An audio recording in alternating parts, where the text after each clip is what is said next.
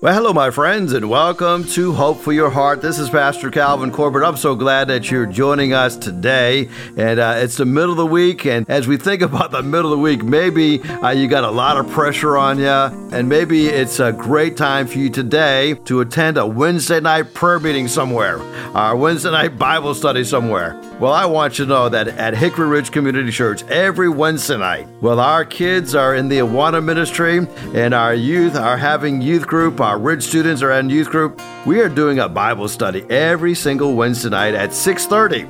So why don't you come and join us tonight? It's not too late to come on down to Hickory Ridge Community Church at 6:30. We'd love to have you join us. And we do all kinds of different Bible studies from the Gospel Project. Right now we're doing actually a study that was filmed in the Holy Land and it's a study by Ray Vander Laan, and I know that you'll enjoy that study. And our teacher does an amazing job. Mr. Ted Schindler does an amazing job teaching us on Wednesday nights. So please join us. You can enroll your children in Awana or in the youth ministry on Wednesday night, and you can join the Bible study with us. I would love to see you. I'm there every Wednesday night joining this Bible study. Well, during World War II, Iva Toguri, also known as Tokyo Rose, via Japanese radio broadcast in English called The Zero Hour, sought to demoralize American soldiers. And over and over again, she exercised a form of psychological warfare, telling soldiers they were boneheads for fighting. She would describe quite unnervingly various units of the Army and individual servicemen, saying it was useless for them to struggle anymore. She constantly urged them to surrender, even sabotage the war effort. The theme running through her broadcast and the propaganda was give it up. You've already lost. Japan's victory is inevitable. And now, may I suggest that's exactly what many Christians are currently experiencing in the fight to save things like marriages and to save things like traditional values. It's called the Tokyo Rose Effect. We've been hearing for so long the war to save marriage is lost. Uh, some are getting panicky about it. Some, even in our leadership, appear to embrace the notion, arguing that we need to back off a little bit and start approaching this subject with finesse. Well, as I think about this, it's so easy to get discouraged. The Bible tells us we should commit our work to the Lord, and then it will succeed. Now, one of the reasons I think that Christians are not as vigilant as they should be is because we don't have good friendships. You know, God has a view of what friendship is. And if I want to honor God, I've got to honor Him in my friendships. And so today in the broadcast, I want to talk to you about how to have a good friend, how to be a good friend. In the 1960s, Jack Warner who was the last of the five living Warner brothers, sold his stock of the Warner brothers for $640 million. That was unbelievable back in the 1960s. A reporter asked him, How many friends do you have in the world? He said this I don't have a single friend in the whole world. Now, there's an example of a man who's very rich but very poor. If I want good friends, I must be a good friend. Biblical friendship is one of being like minded that is rooted in Christ. A biblical friendship allows room for accountability and encouragement from both sides. The Bible says wounds from a sincere friend are better than kisses from an enemy. Jesus said in John 15, Greater love has no one than this, than he laid down his life for his friends. You are my friends if you do what I command. He says, I no longer call you servants because a servant does not know his master's business. Instead, I have called you friends. For everything that I have learned from my Father, I have made known to you. Well, let me quickly give you seven traits of biblical friendship. Now, biblical friendship is an excellent topic to study, and scriptures abound with much that we can learn in this area of friendship. So, for our purposes today, I would just consider seven of these traits, okay? Number one would be a good biblical friend is one who is loving. I mean, Jesus commands us to love one another. Now, these are easy words to say, much harder to put into practice, but one way we can show love to our friends is to tell them what they mean to us. Be creative in looking for ways to express your feelings. Expressions come in many forms words, actions, acts of kindness, provision. You know, loving acts don't have to break the bank, but they should be communicated often. You know, no one ever tires of hearing that they are loved and valued and appreciated. You know, every time I communicate with my family, my wife and my children, I always end the conversation, whether it's in person or whether it's on the phone or whether it's a text message or, or whatever, I always end by saying, I love you. And they always ends by saying, I love you too, Dad. And that's such a blessing, right? To know that I'm loved. Somebody asked me, why do you do that? Well, I said, well, the reason I do that is because I want them to remember the last thing that I said to them was, I love you. That's the last thing I want them to remember. So if I depart from them unexpectedly or whatever, uh, I want them to say, you know, when dad left me, the last thing he says, I love you. There's something about hearing that little phrase, I love you. You know, there's a second characteristic of friendship. It's called being trustworthy.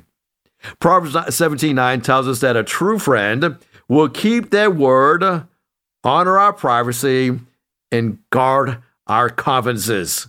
Uh, this is what a true friend does. This is a treasure that you have in a true friend. They can be counted on no matter what. They can be counted on not to tell your embarrassing stories without permission. Our name is safe on their lips. You see, trustworthiness in a friend is huge. However, it is important to remember that we must take care in this area. Trusting too easily can lead to ruin, we would do well to follow Jesus' example as a model in friendship with Peter, James, and John and share complete trust only with a few loyal friends. When I think about Jesus, right, he ministered to the multitudes. He had 120 disciples. I didn't have just 12, there's 12 apostles. That was his inner circle. Uh, but then he had an inner circle within the inner circle, and that was his three closest friends, Peter, James, and John. And that's where he shared everything with them. He had complete trust in them. Number three, a good friend is one who not only is loving, uh, not only is trustworthy, but a good friend is one who is loyal. Proverbs 17 17 says, Our friend loves at all times. Uh, that means they stick with you even in the hardest of times. You know, one uh, example can be found in 1 Samuel chapter 23. And this is a beautiful expression of loyalty. Jonathan, the son of King Saul, leaves the palace and goes to David in the wilderness. And he rose up and he went. In other words, he was an initiator. Uh, he was loyal to David. And as you think just as important as that, uh, imagine David. He's running for his life from the king, hiding in the wilderness, lifting up his eyes, and there he sees Jonathan. How must that sight have lifted up his heavy heart? The sight of somebody he knew and trusted, uh, somebody who loved him and supported him no matter what. This is a typical loyal friend who says, I've got your back. Come back to life. I'm with you. You know, I was so moved by a, a, a text message that I received uh, just a few days ago. And one of our members was giving birth. And in this process, this member who is, and I, and I love this couple, and they're almost like my own children. I was kidding around. I says, I says uh, the reason I, I have this connection, I think, is because you guys are young enough to be my kids. And she was giving birth, and things were not going well and she kept looking over to her husband and says, Get Calvin, get Pastor Calvin on the phone, get Pastor Calvin on the phone. I need to talk to him. And, uh, and I, unbeknownst to me at that same time, I was sending them a text and they were sending me back a text. And I said, I will call you, I will call you. And, uh, and, and unfortunately, uh, because of her situation, she couldn't receive the call. And so I went to see her the next day. And I got thinking about that. I used to have a sign in my office that would say this you know, everybody brings joy to this office. Some when they come in, some when they go out. You know, a loyal friend is that friend that you're so happy to see come in that door. Uh, maybe you're in the hospital, or maybe you're in a in a situation where you're going through a time of grieving. Uh, maybe you're in a situation with a lot of pressure on you, and you don't know what to do. And all of a sudden, that loyal friend shows up. A friend loves at all times. That means they stick with you even during the hardest times. And number four, a good friend is one who is vulnerable. You know, biblical friendships provide a place for vulnerability, a place where we do not hide the realities of our life, but rather open up our hearts in complete honesty. Being vulnerable. You see, this place of vulnerability leaves many people really uncomfortable because exposure is it's risky. But here, in the safety of biblical friendship, we are free to be totally honest. Honest about our brokenness, our weakness, our sin, our fears, and even the mess of our day to day life. We are vulnerable. That's a sign of a good friend uh, who won't take your vulnerabilities to exploit them against you, but will use those as a place where they can come along and comfort you. There's something else that we can't miss when we think about seven traits of a biblical friend. Uh, we talked about loving, we talked about trustworthy, we talked about loyalty, we've talked about vulnerability. But number five, a good friend will also be one who exhorts us. You see, we're being lied to every day, coming from such places as the world or our own flesh and Satan, and the lie takes on various forms whether it be in social media or advertising or music or uh, movies, just to name a few. And just to reiterate, they are being hurled at us every single day. And a biblical friend understands this and sees exhortation as a high calling. Lovingly, they speak the truth into our lives through such difficult things as admonition and, and advice and correction. You see, the giving and receiving of exhortation is not always easy, but our soul needs it. Biblical friendship exists when two or more people, bound together by a common faith in Jesus Christ, pursue Him, pursue His kingdom with intentionality and vulnerability. Rather than serving as an end in of itself, biblical friendship serves primarily to bring glory to Christ who brought us into friendship with the Father. It's an indispensable work of the gospel that once we are a friend of God, we also establish good brothers and sisters in Christ who become friends as well. An essential element is that we must, from time to time, exhort one another. That is lovingly correcting somebody that we call a friend. I mean, what kind of friend would we be if we just allow a friend to self destruct? No, we are to exhort them and we're to encourage them to get on the right track. So, exhorting is talking about giving correction, giving direction to save a person from the inevitable destruction. On the other hand, number six, we also need friends that are not just exhorting, but also friends who are encouraging. A true friend, you know, rejoices with us and spurs us to growth, and they allow the Holy Spirit to speak life. They allow the Holy Spirit to give us hope through them. Whether it be written word or spoken words, they encourage on a regular basis and they show us that we are valuable to them. Uh, they say things that keep us believing. As I think about encouraging one another, every one of us need heavy doses of encouragement. I tell our congregation often Has it ever occurred to you that everybody's having a hard time?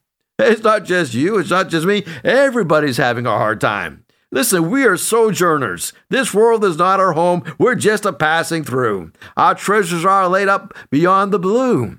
And if that's true, and it is, then we have a difficult time fitting in in this world because we don't really fit here. Our citizenship is not here. We're, like missionaries.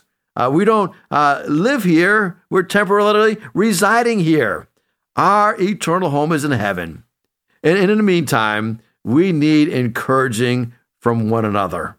And number seven, here is the seventh biblical trait of a true friend. A true friend is bound together by our common faith in Jesus Christ. You see, true friends work to sharpen one another. Uh, they help each other to grow in all areas of life. Conversations with such a friend are so refreshing, and time spent together just fills up our souls. As we see these seven traits, they're certainly not the only traits attributed to biblical friendship.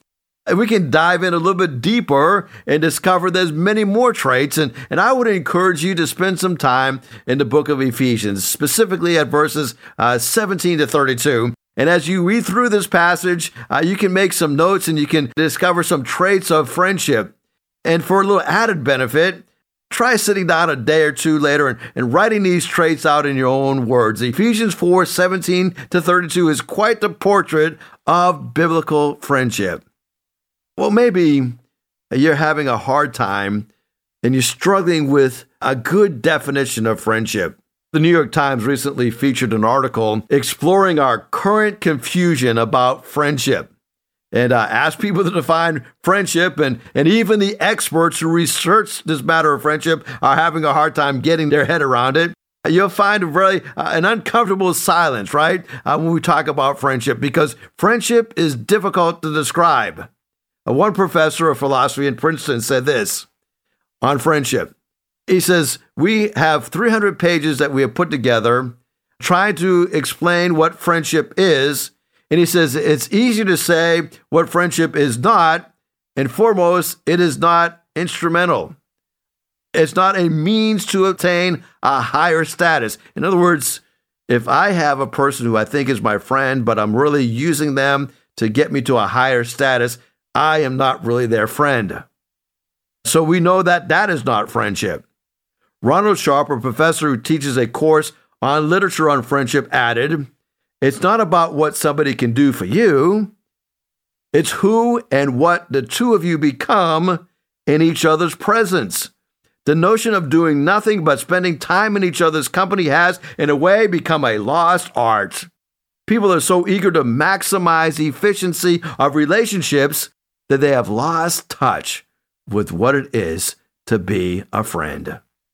Well, if I'm going to be a friend, I've talked about some traits of friendship, but what do I need to do if I'm going to be a good friend?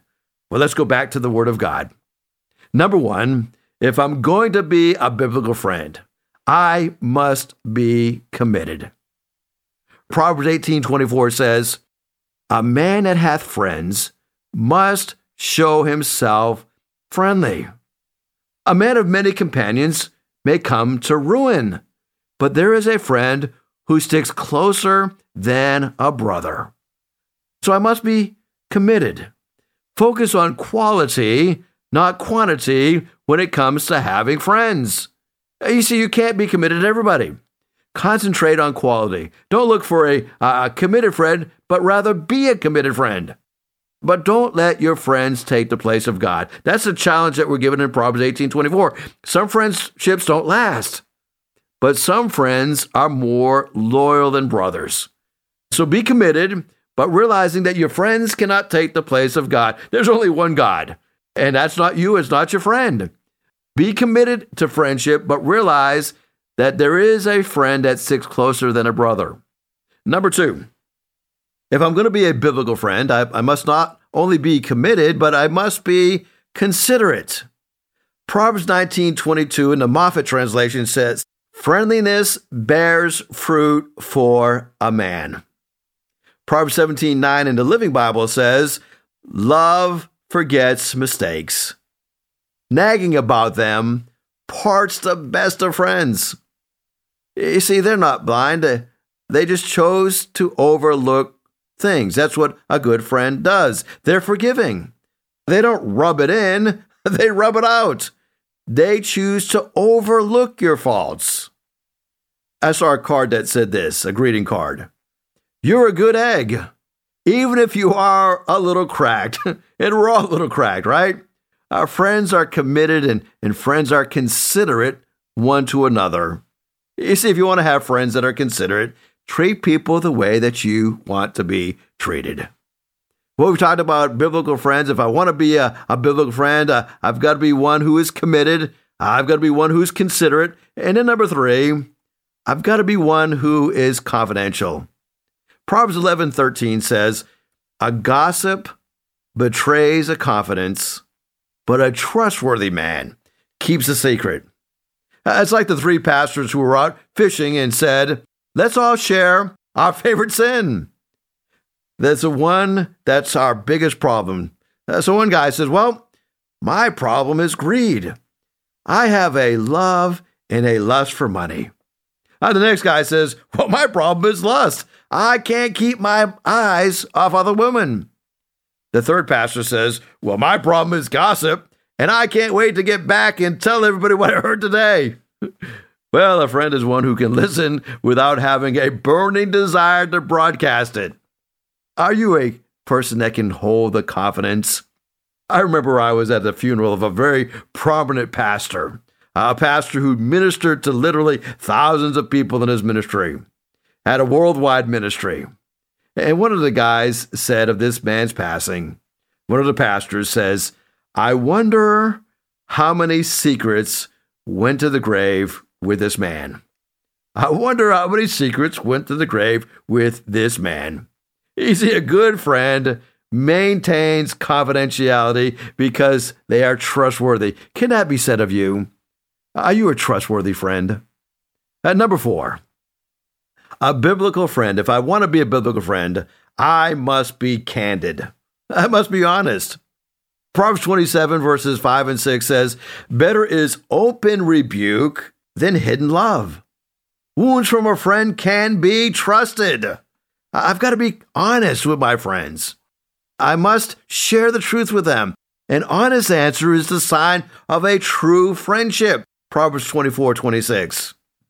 You see, a friend, a biblical friend, and if you want to be a biblical friend, you must also be one who is constructive. Iron sharpens iron, and a friend sharpens a friend. Uh, we are told in 1 Thessalonians 5.11 that we should encourage one another and build each other up, just as in fact you are doing. You know, I, I almost hate to admit this, but I sometimes watch Winnie the Pooh. And it's not that I necessarily want to watch it, but I have a son uh, who has autism, uh, and he's 22 years old, and and uh, and he loves Winnie the Pooh. And so, in one episode of Winnie the Pooh, uh, there's Christopher Robin, and he says to Pooh, Now promise me that you'll always remember you're braver than you believe, and you're stronger than you seem, and you're smarter than you think. What words of encouragement from a friend. Christopher Robin encouraging Winnie the Pooh. Oh, I'm so thankful for the friends in my life who are constructive and, and encouraging to me and I hope and pray that I can be encouraging and constructive to them as well. Well, number six, if you want to be a biblical friend, I must be consistent. A friend loves at all times. Proverbs 17 17. And a brother is born for adversity. Well, we had some Pooh theology today. Here's what Charlie Brown had to say about his dog Snoopy. Are you upset my little friend? Have you been lying awake worrying? Well, don't worry. I'm here. The floodwaters will recede, the famine will end, the sun will shine tomorrow, and I will always be here to take care of you. What a consistent friend Charlie Brown was to Snoopy. In Romans chapter 5 and 11, uh, we learn that we are to rejoice in our wonderful relationship with God, all because of what our Lord Jesus Christ has done in dying for our sins, making us friends with God. You know, there is a blessing and a privilege to friendship. You know, there is no evidence that the poet and philosopher David Whyte was a Christian, uh, nor did he ever claim to believe in the Bible. But his insights on the theme of friendship make him seem like he was somewhat aware of godly values and biblical truth when he emphasizes mercy and forgiveness in authentic friendships.